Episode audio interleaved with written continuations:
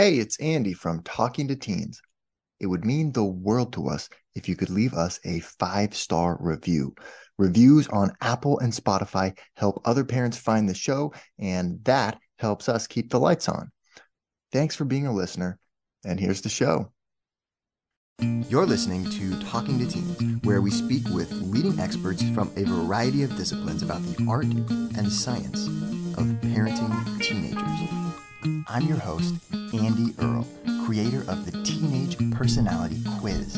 Head to talkingtoteens.com for a free PDF explaining how your teenager thinks.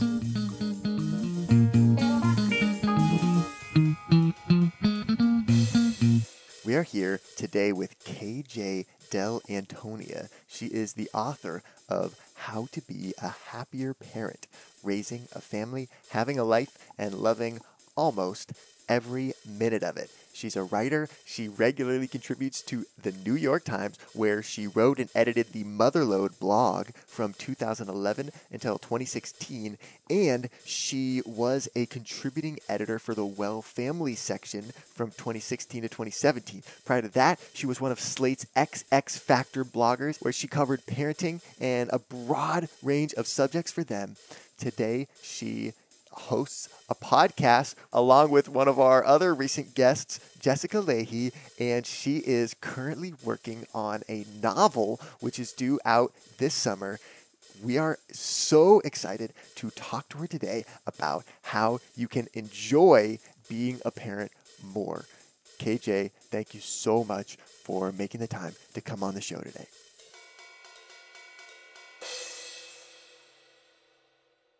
I read the book How to Be a Happier Parent and really had fun with it. A lot of parenting books are so focused on, you know, the kid and it's very not. Well, yeah, I mean, it's like, well, hey, isn't shouldn't you be having a good time throughout this whole thing? Like, if this isn't fun for you, which is what I hear from so many parents, um, that you know that they got one kid who just like always ruins it all the time, and it's just not fun anymore, or that homework just be- has become such a intense situation that it's just not even fun anymore, and it's like they don't even want to go home and confront it, and Yeah. that to me is like so sad. I think that's more common than not. I really do. And I think a fair number of people even resist the idea that it shouldn't be that way. Yeah, yeah, yeah. We see it as like our duty, kind of, as parents, you know, to, t- to tough through, and that we're One supposed to be. suffer to produce good children or something. Yeah, there's this kind of martyr um, uh, archetype that we kind of ascribe to a little bit. There totally as like the, is. the good and parent or something. Probably yeah. comes more from the maternal side, but as we get more gender equality in parenting, and we absolutely are, unfortunately, we're like, we're just sharing that piece as opposed to sharing the piece that's more, you know, you are a wonderful part of my whole life. It does seem like it's really linked to the kind of nurturing mother archetype, though, as far as the parents parents go. This like kind of martyr aspect of like that you should just be so giving, giving, giving, and not think of yourself at all. Well, and, and if you don't do it that way, then then you're you know you're doing it wrong. Or if you don't do it that Yeah, way, and right. it, and the child does not you know go to Harvard and become the president of the United States, um, then then clearly you could have done more.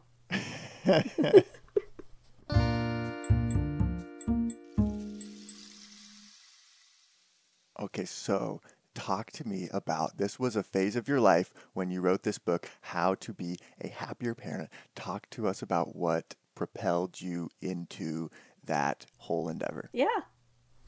It sort of goes back so far. So, I was a parenting journalist for a decade. I started at Slate. I wrote in a variety of places. I wrote for parents. And then I moved on to the New York Times, where I wrote and edited the Motherlode column for five years.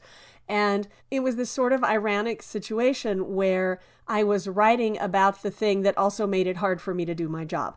So my job was to do to write about all the people doing the thing that also like was, you know, stressing me out. And i would be editing you know a piece about uh, uh, happy sports parents while sort of frantically driving a kid to a sport or yelling at another one because anyway it, it- so the, the ironies were deep right? But we were when i i started down that road i have four kids within four years of each other at the time that I started writing, they were like, you know, four, four, six, and eight, or something like that.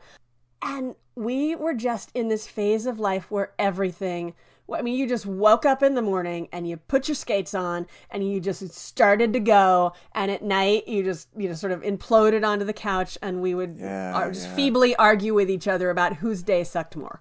Um, and, and it was, it didn't feel like there was anything we could do about it. They had to be driven to all these places where we live. There's no school bus and they went to different schools and, you know, they need to do something after school. If they don't, you're, what am I going to do?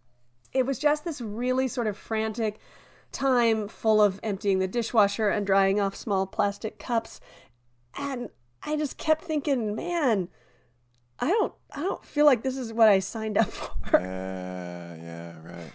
so i was looking for a way to make it more fun. And that was actually kind of my first book. And i you know i'm, I'm writing for the times so i have this this opportunity. I can i can write a book. And my first thought about a book was you know this should be fun. And then I started Yeah. to make a list of like things that would be fun. And then I just looked at that list and I thought, I don't want to do fun things. I don't want to do any more things. I do enough things. I just want the things we're already doing not to be so stressful. To suck So, less. Yeah. Yeah, I started to focus on that instead because, yeah, more. Uh, uh, believe me, a list of more fun things is the last thing a parent of four Kind of got enough going on at that point. Right? almost certainly. If there's anyone out there who's like, I don't know, you know, I feel like my afternoons are pretty empty with these four children, well, keep them that way. there's a lot of joy to be found in emptiness.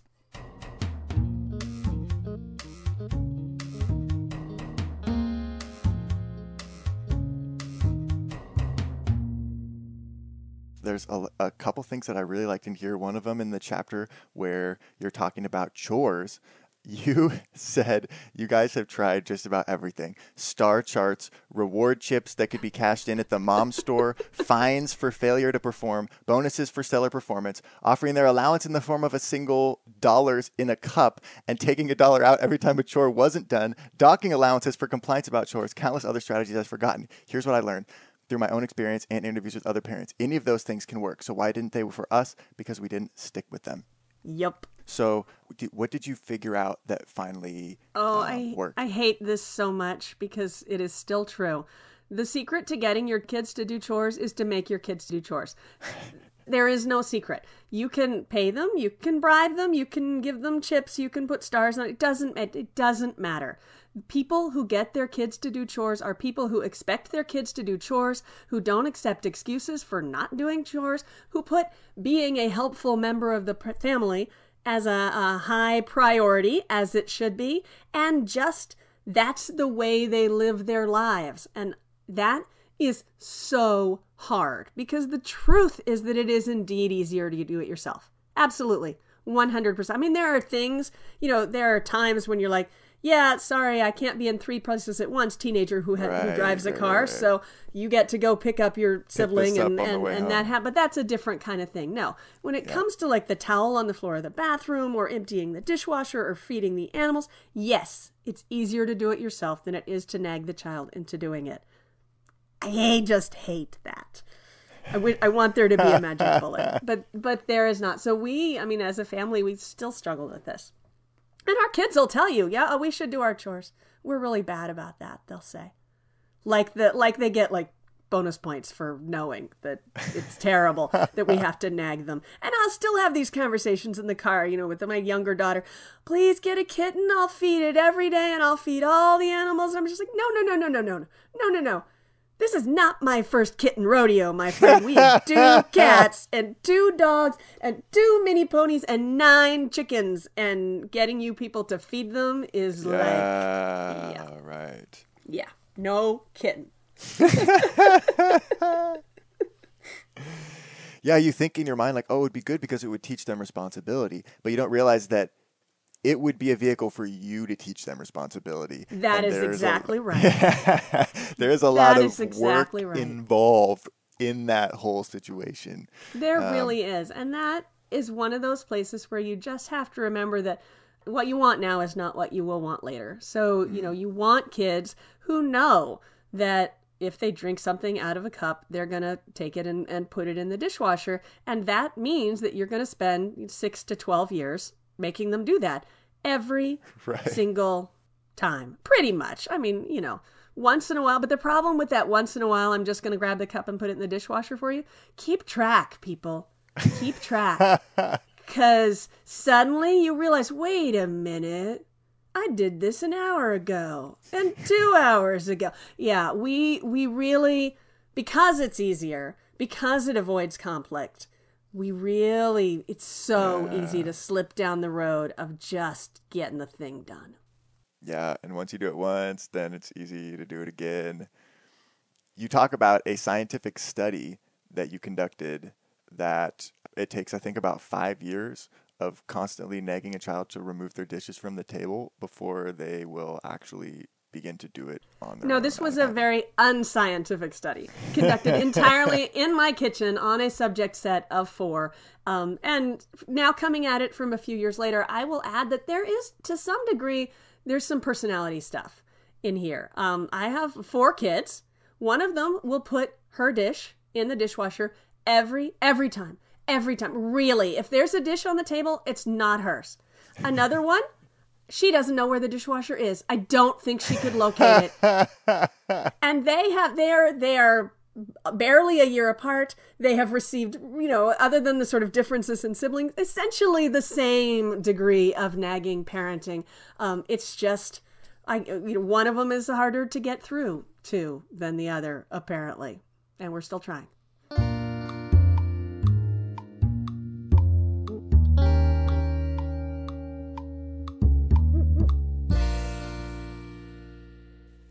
So you write in here that sibling battles fall into four different categories jealousy, property rights, space occupation, and pure deviltry. Um, can you talk about what those are and how those how those work, what you should do about them? So I'm going to check off the four. We've got pure deviltry. this is mine. Uh, this is my space and jealousy, right? All right. So really, they're all jealousy. I mean, it's hard to share your parents. It just inherently, it inherently is. And it's hard to have other people in your space constantly, even if you're used to it. And there's just some degree of friction that is, you know, it's it's constant. And in our house, it was uh, when I was writing the book, if, between two children in particular, it was constant and it was horrific and it was painful. And I will say it's been a couple of years now, and it's not like that anymore. So hallelujah! Turned out that we were not in King Lear territory, and you know, as as I really deeply believed that we were. Um, so the, the time to start teaching your kids how to sort of resolve their own sibling differences is well is now um, if your kids are small Was that yesterday, yeah. well yeah if your kids are small then that would be uh, then that's that's better but if they're not they're not so if you've got little kids you really probably do need to be in there regularly talking to them about well um, you know let's let's look at what's what's happening here so it's easier to have a couple of maybe black letter rules that you just sort of fall back on. So for us with with stuff, if it's your thing, it's your thing. Um, that can be a little hard because some things belong to everyone, and then it's a different negotiation. But we sort of had this this policy that it, even if it was your T-shirt and you outgrew it six years ago, if you don't want your t- your sister to have it, okay, it's your T-shirt. I, I mean, if it's a pair of skis and it's going to cost me 300 that would be different that didn't really you know that didn't come Yeah, up yeah, yeah, for us and but you know even if there's no reason for you to want that mcdonald's happy meal from you know toy from five years ago that we just found under the car Sure. seat uh, Right, right, right. but it's yours and we can for yours. some reason all remember that it's yours then it's still yours and that is fine and then space gets to be really challenging my kids all when we when i wrote the book i had uh, four kids in two rooms um, during the writing of the book i think we split the girls up so that now we have no guest room anymore and we have we have because we had to because they were going to kill each other and Yeah. and it is You better but we their kind of like butting heads in this book. Yeah. Yeah. Yeah, so uh, the space stuff is kind of really can be super challenging because you'll get kids who sort of have a different feeling about space, who you know, can feel alone just because they have headphones on or just because they're reading a book and they're focused. And then you have kids that just need the whole room. And sometimes you have to look for those little weirdnesses and ah. make rules that don't seem, or, you know, make accommodations that don't seem fair. fair. Yeah. Fair is an evil word. Fair is a very difficult word.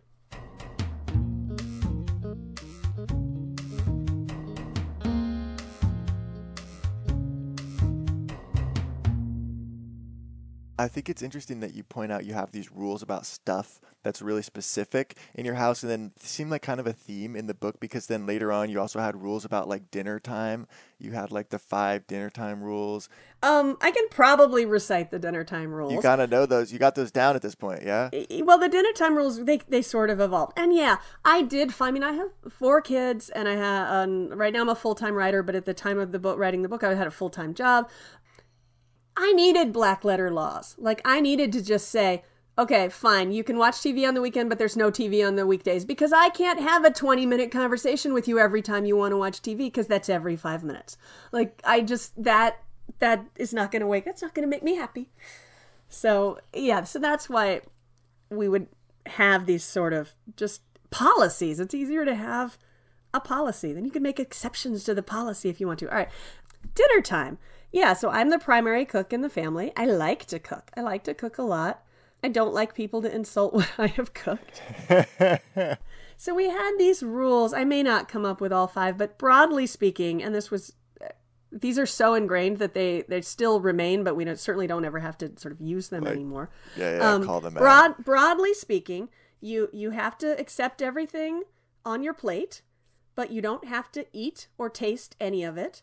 There will be no pressure to eat something that you do not wish to eat, but we may tell you that we think it's good. And that's actually usually siblings. Go, no, it's Yeah, yeah, actually right. really good. It looks should- mushy. Um, Give that but a try. Yeah, right. you are not allowed to say negative things about the food.